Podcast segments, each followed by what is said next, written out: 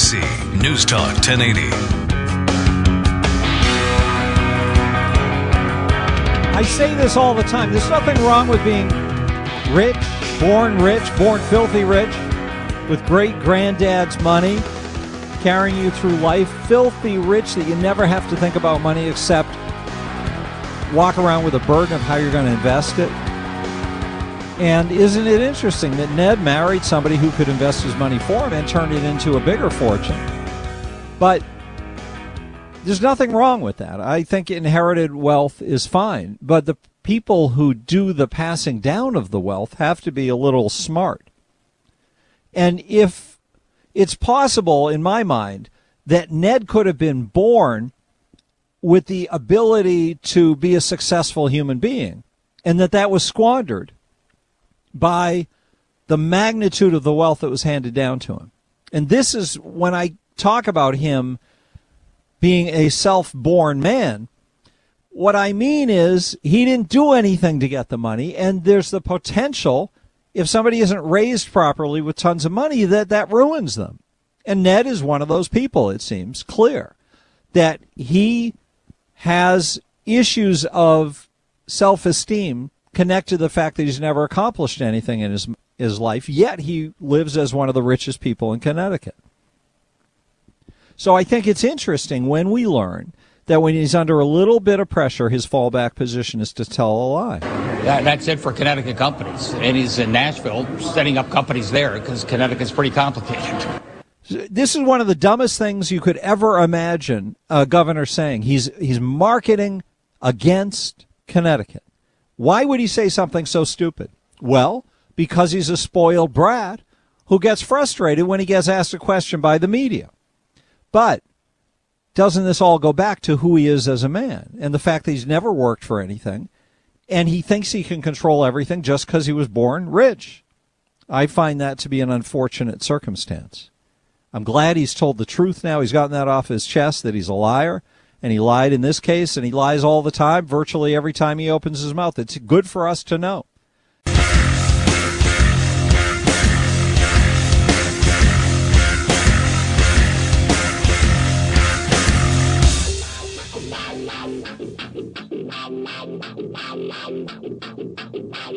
It's the Todd Feinberg Show, live from the NJ Diet Studios on WTIC News Talk 1080.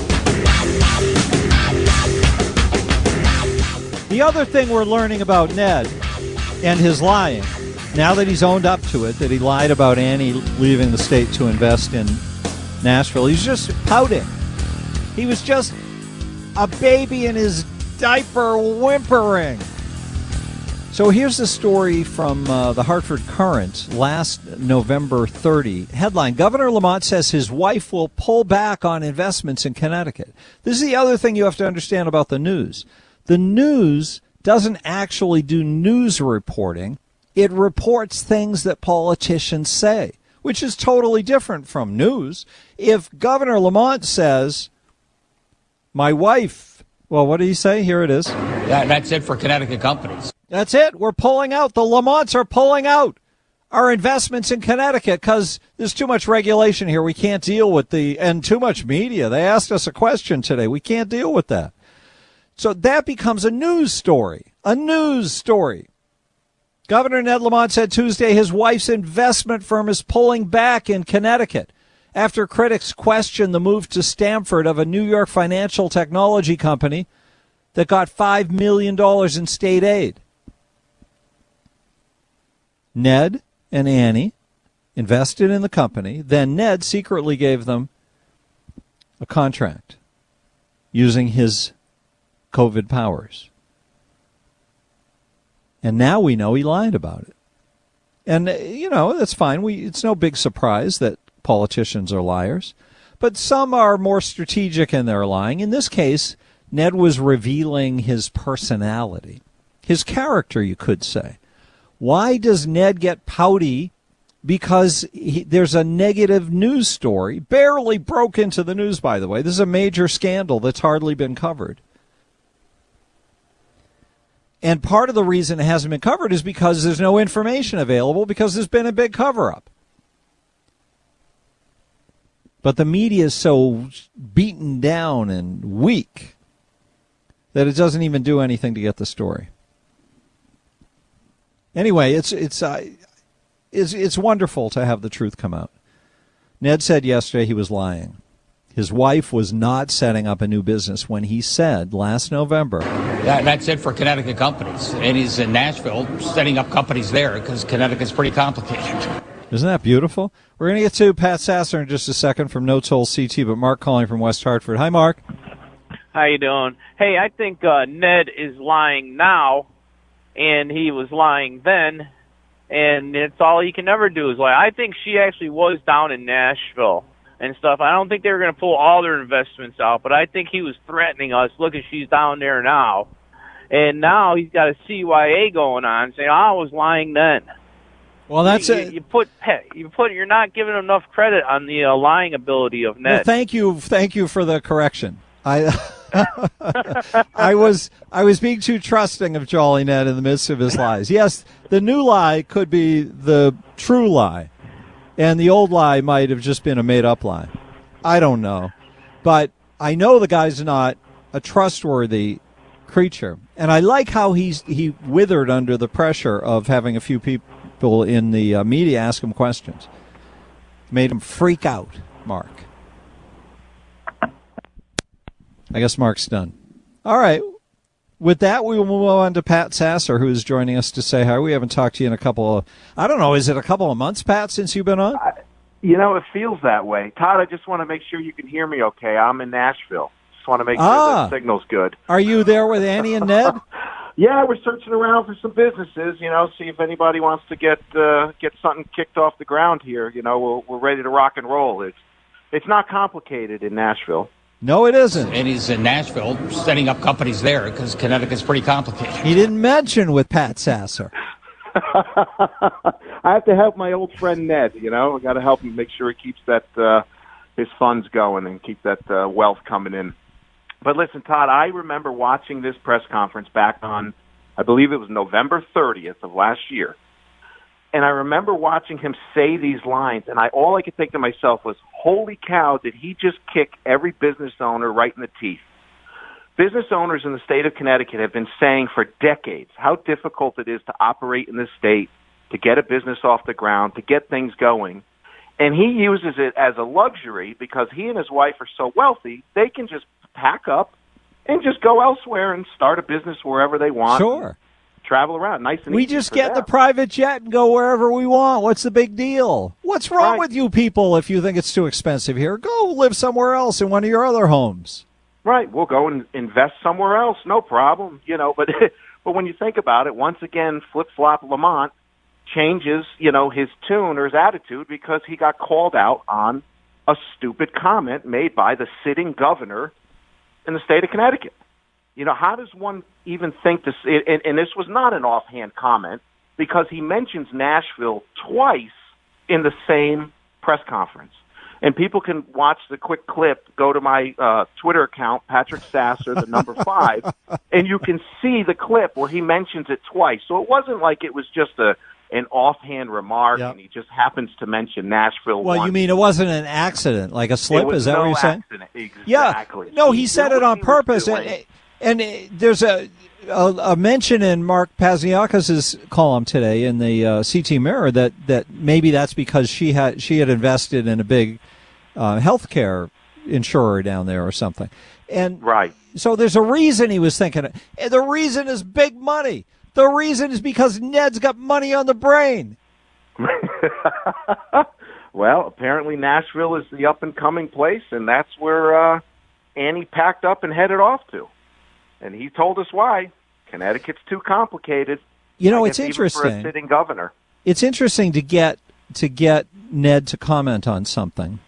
What does it take? It takes him being mad at Bob Stefanowski last November because Bob was suggesting that there was something untoward about him giving secret hidden contracts to companies that he was an owner of. You know, and that Ned got so upset that he had to make a statement that he's now saying he was lying about. There was no Nashville. But both times we're getting him to say something, which he's silent about this whole scandal. about his investments and his secret deals for his friends, and the FBI investigations of his administration, and the reason he's had to fire all these people, and the reason so many people are quitting. And, you know, and it's like anybody near him is trying to leave town. There's a reason. Right. And you're right. When Bob wrote that op-ed piece, that was the trigger. That's what set things in motion. A lot of people were trying to explain what was happening with the whole Semaphore, the no-bid contracts, the connections between Josh Gabal, the Lamont family, his company that he had previously owned and worked for. So all these dots that were out there but weren't completely connected. And then when Bob wrote that piece and started connecting those dots, that's when you saw Ned's attitude change, and all of a sudden the finger pointing of, oh, no, we had nothing to do with it. Lembo was the one who handled all the contracts. Right, that lie. Yeah. You know, and then you look at the timeline and you're like, wait a minute, Semaphore was already doing testing before the comptroller even had a contract on his desk. So nothing adds up. They never want to answer any of this stuff. People like George Colley have been asking about this now for months and months and months. Yeah, a year and a half. They just seem to continue to dodge it. And then when Ned puts his own foot in his mouth and says Connecticut is too complicated, all of a sudden, oh, Bob Stefanowski's attacking my wife. No, this has nothing to do with attacking your wife. This has to do with what's happening in the state of Connecticut, the unethical things that are happening in the state of Connecticut, and the people, the taxpayers, we the people have a right to know what's going on. Same thing with what's happening up in New Haven. We have a right to know where that money went and how this guy got almost $1 million worth of COVID funding and went and traded in for casino chips. You know, and no one seems to be digging into this stuff and the corruption and why the Pier project in New London is, you know, 5 times more than it was originally estimated to cost. All these things, and this is why people are so frustrated. And people don't even understand why they're so frustrated, because of the depths of scandal and corruption that they can smell, but nobody is out there allowing them to see. And that's the follow-ups, Todd. Yeah, we need the media, is what you're saying, Pat Sasser. We need the story. You get the first bit of it, but then you may never hear about that story again. There's no follow-up. Like, what was the conclusion? You know, when UConn's project went $30 million over budget, you never heard another word about it. Who got fired? Who was held accountable?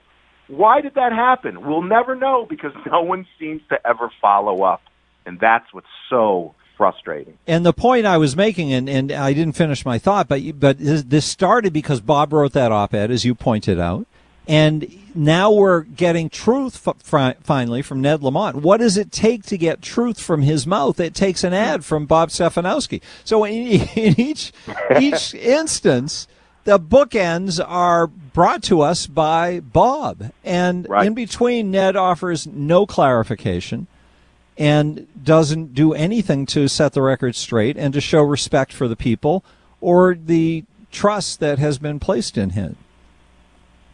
You're 100% correct, and that's why I'm convinced. Had Bob not written that piece, I don't think we would have learned as much as we have so far about these connections with Ned Lamont's wife, with some of these other companies that she's involved in, and how this is working. And unfortunately, how weak our ethics rules are in the state of Connecticut. I don't understand it. You know, things are in place so that this type of stuff doesn't happen. So there's clarity, there's transparency. People aren't connected to any type of corruption, but yet you turn the paper, you open up the paper every day, and it seems like there's another piece of corruption coming out. Like no one is supervising or watching. Like, yes, but you know, the part of the problem is now, Pat, when you open up the front page of the newspaper, you're already at the back page. There just isn't much there anymore. There's one headline, I guess the back page is ads. It's a very sad situation, a dangerous one, because it allows the devilish creatures, the manipulators and the connivers, the Ned Lamonts of the world, to go out there and tell their lies, and it doesn't get challenged. So Bob did it. Bob got him to squeal back in November, and Bob got him to squeal again yesterday. because he caused media stories to be written. Right. But in between, what is the media contributing? If they're not handed the story, the resources aren't there anymore to generate the story.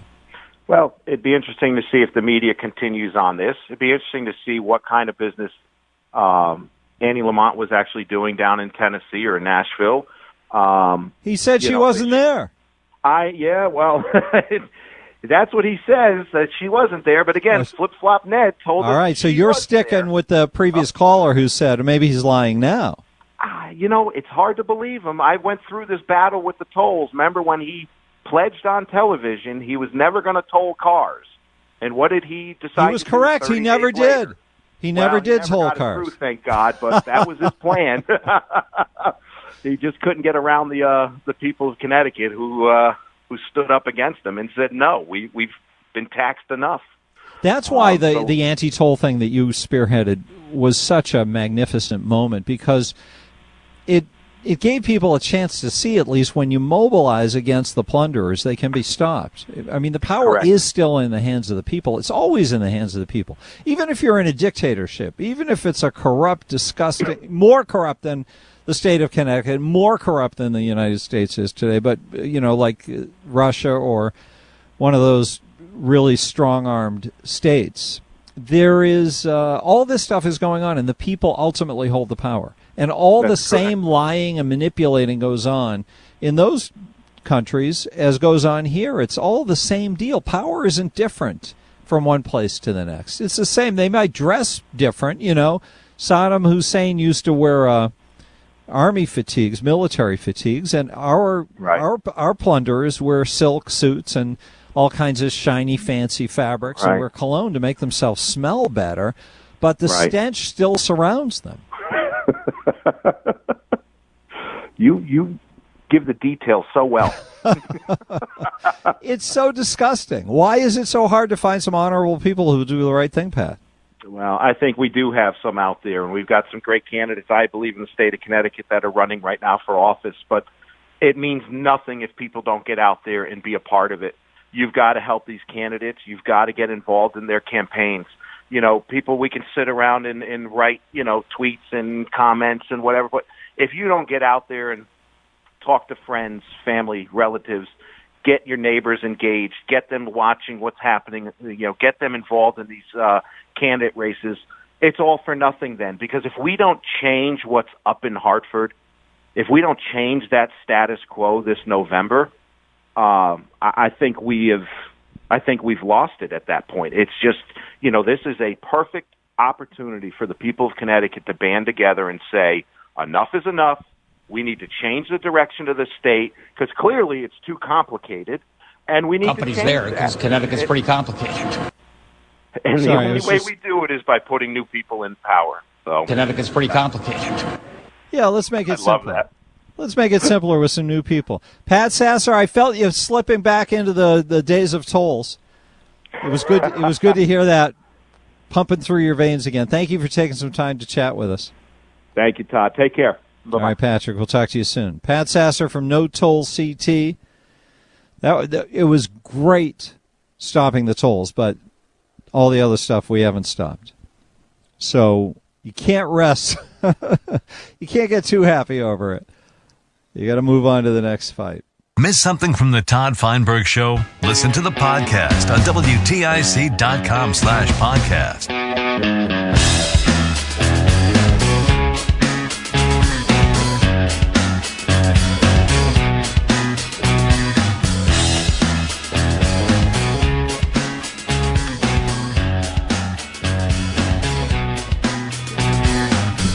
WTIC, thanks for being here.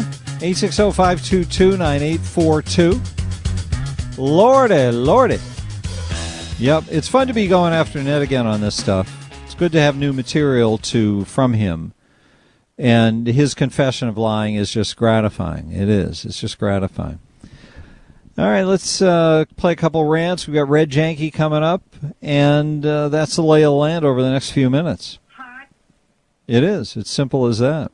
Hi, Todd. Well, I hope you don't mind, but every now and again, I'm going to remind everybody what a sucky job the governor has done for the state, especially at the onslaught of the pandemic, when he put all of those sick people in with everybody's mom, dad, and grandparents, and they died. I hold him accountable for that, not Trump. Also, the fact that Bob Stefanowski and his wife, Annie, stepped up to the plate, went along with the Jewish Federation, went out and got masks for everybody when the governor did jack. So you know what? I'm for Bob Stefanowski, and God bless you, and I hope you're in. Everybody, don't forget it. Later. Later to you, Gladys. Good afternoon, ladies and gentlemen. Governor Ned Lamont here from the Tick State. Yeah, we'll suck the blood right out of you here. A little joke we have around the office now. Isn't that great? The Tick State. We suck the blood right out of you. And, yeah, I've been working on my tan. So it's election season. You're going to be seeing a lot of me. Oh, I saw the Neil O'Leary, the mayor of Torrington, on the back of the Connecticut CT bus. I don't know how he can do that, but maybe I'll get my face on the whole side of the bus. Is that illegal? Yeah, right on a CT Connecticut bus. Yeah, I guess I'm the governor. I'm going to wave my magic wand, and the gas prices are going to go down, and everybody's going to have extra money in their pocket. Maybe we should make Election Day a paid day off for all the people in the union and working for the state and teachers and everybody like that. Don't forget to vote for me, folks. Ned Lamont. Okay, have a nice day. Bye. Oh, there's always new ways to give money away, isn't there? Hello, Todd. I have a question for you. Now that the Supreme Court has decided to make abortion not a federal law or what they might say is a right, why would we be continuing to fund Planned Parenthood on a federal basis? Wouldn't we be better off taking that money from Planned Parenthood and putting it towards education on how to not get pregnant? Sounds good. What do you think about that, Todd? I'd like to hear your opinion. Brilliant idea. I'm with you. I'm with you. Hey, Todd, I think George's phone only works one way. He can't hear. He can only talk. Sounds like a nice guy, though. That was George and Vernon yesterday. Yeah, real nice guy. Now, back to the Todd Feinberg Show, live from the NJ Diet Studios on WTIC, News Talk 1080. All right, I started that rant, so I should finish it before we go to Red. Here we go. Hi, my name is Helen. I live in West Hartford. And how would you like to know that the post offices in all of West Hartford have no stamps? They have no stamps. Well, they're just switching over to the evergreen ones, aren't they? Forever stamps. They do have stamps. They do? It's on a machine, though, which she probably doesn't like. Oh. What do you think about those apples? The government takes over and does us in. Well, the government thing is the post office. But the so they don't sell them at the window? Is there no window? I mean, I usually go there when there's still people there. There is an area where you go in where if you have to send a package or pick something up. But usually right in the front, there's just a machine now, and you can buy stamps. Well, that's an option, though. I guess you could go in the back and buy them. I never go in the back and buy them. But you maybe you mean in the back? There's someone selling them on the black market? Well, there's someone that's in the office. The office isn't always occupied, so they have that machine there to buy the stamps if the office is empty. But I think Helen would be looking to buy them at the desk, I would think. They might not sell them at the desk. I haven't checked. I guess I could be wrong about that. All right. Very interesting. There's always something to look into. Red Janky is one of those people who does it. Check him out at the-red-line.com. Hi, Red. Hey, Todd. How are you? Rocking and rolling, baby. Yeah. So what's on your mind this week? What are you focused in on?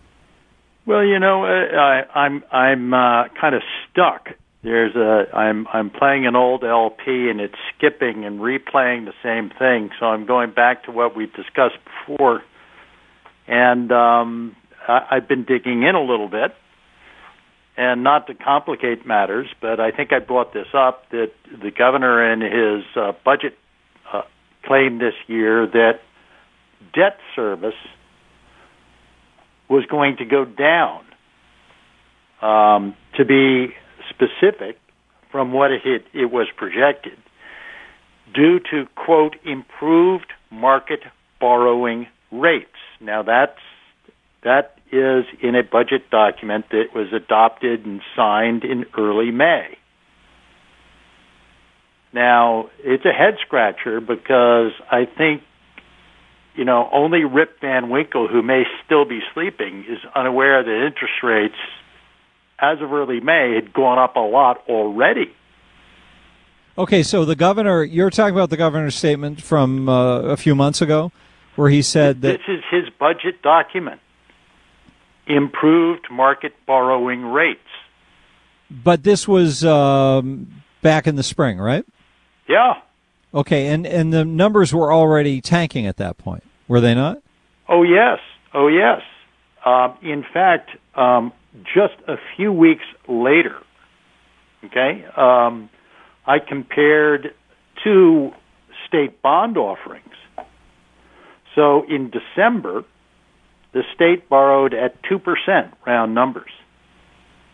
A couple of weeks after this statement of improved market borrowing rates, the state borrowed at 3.7%.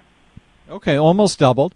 And this is important because what you're talking about is not what the state spends, but what we spend, the tax dollars that need to go into the government so the government can pay the debt service for the commitments it's made to state workers so it can get reelected.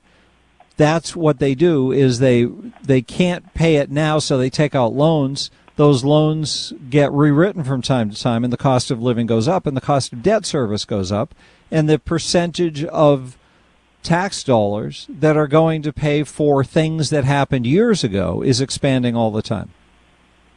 Yes, well stated.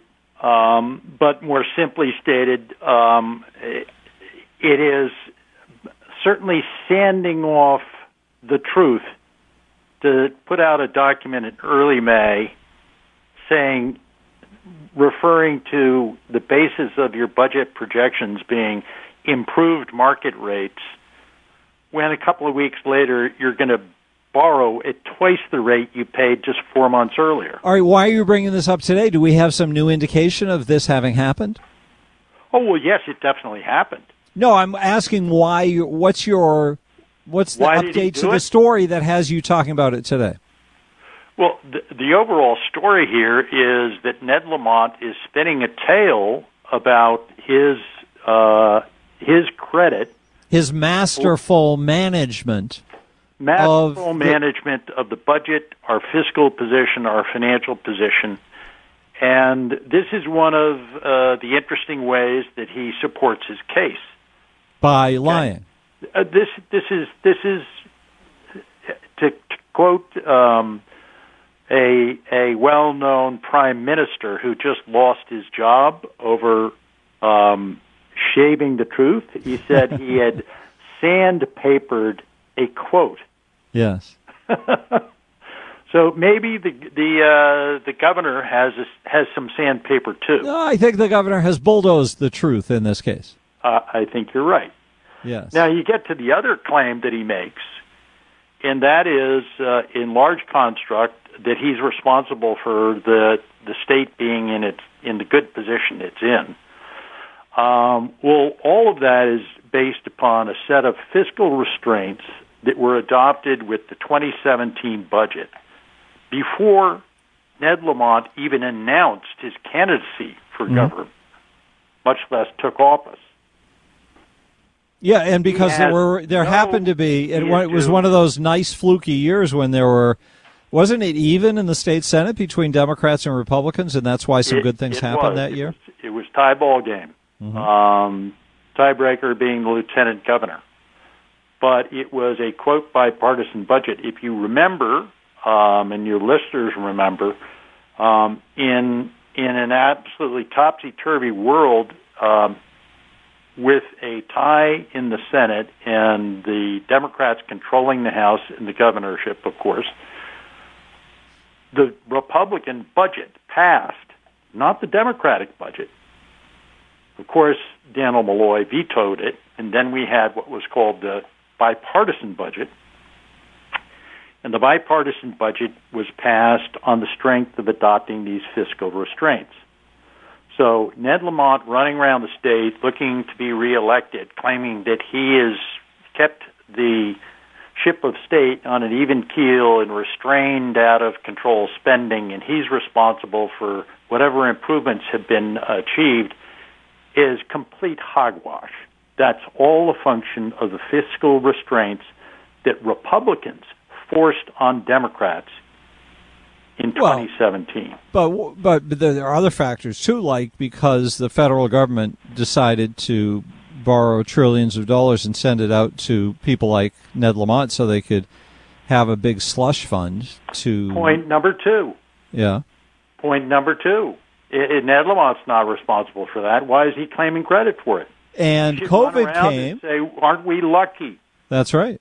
Aren't we lucky? But for the grace of God, there go we. COVID came, killed 11,000 people in the state, and the governor's taken a victory lap on that as well, saying that that's because so many people wanted to buy homes here and because so many of the evil rich people made a lot of money in the stock market and paid high taxes. That's why things are so flush. Exactly. And exactly. I don't mind people puffing up circumstances because that's how politics works. But there should be an accurate picture in the minds of taxpayers and voters that there's nothing that has changed in the fundamentals of the state other than those factors that we have just itemized. That's what's changed. A bunch of money came in from Washington, which is driving inflation. A bunch of overspending is happening at the state level using dollars from high taxes that are obviously being overcollected because there's an overabundance sitting around in Hartford, and they get to use it to buy votes with. But that doesn't mean we're in better shape because the... No, it certainly does not. And, point number three might be the Democrats and the governor are not going to fully cost the CBAC deal just adopted before November because it would shock the public. What do we have any idea what they're covering up? How bad the number is? Well, the number's going to be bad because the state employees are inflation protected. Their retirement benefit is protected by cost of living adjustment. And the cost of living adjustment is almost equal to current inflation. It's 5% plus. I haven't checked it recently. So that inflation protection in the retirement benefits of state employees is protection for them, but extra cost for everyone else. Those benefits that go out are going to be 5%, 6%, 7% higher than they otherwise would be, and no member of the general public has that inflation protection. I mean, I don't drive up to the gas pump. Aren't you just a wealth of good news today, Red? What do I have as good news today? I don't. You're just overpouring with good news. It's just flowing right out of you today. Yeah. And, he talks about this fabled debt diet.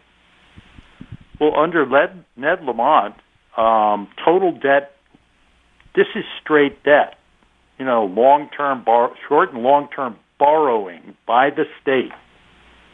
Outstanding has increased $2 billion. I have trouble. I'm from Missouri. I'm seeing is believing. I've gone into the state's financial statements.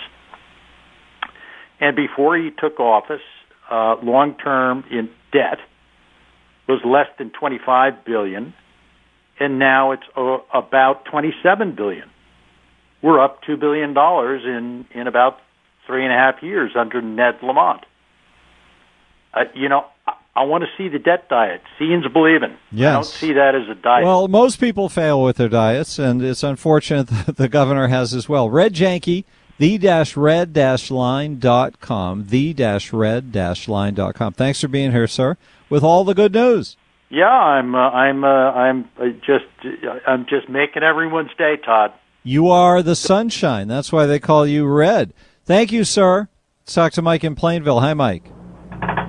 It's going to take me a couple of minutes to make my point. Can you hold me over till the next hour? Are you serious? You're the speedy talker. Not today. I've got a lot. I got a few things I want to bring up. All right, hang on then. If that's how you want to be. Well, the good news is we can play a rant, maybe. Hello, God, John here. Hello, John. The Supreme Court was correct. There is no denying it. The Supreme Court said Roe versus Wade is not a right.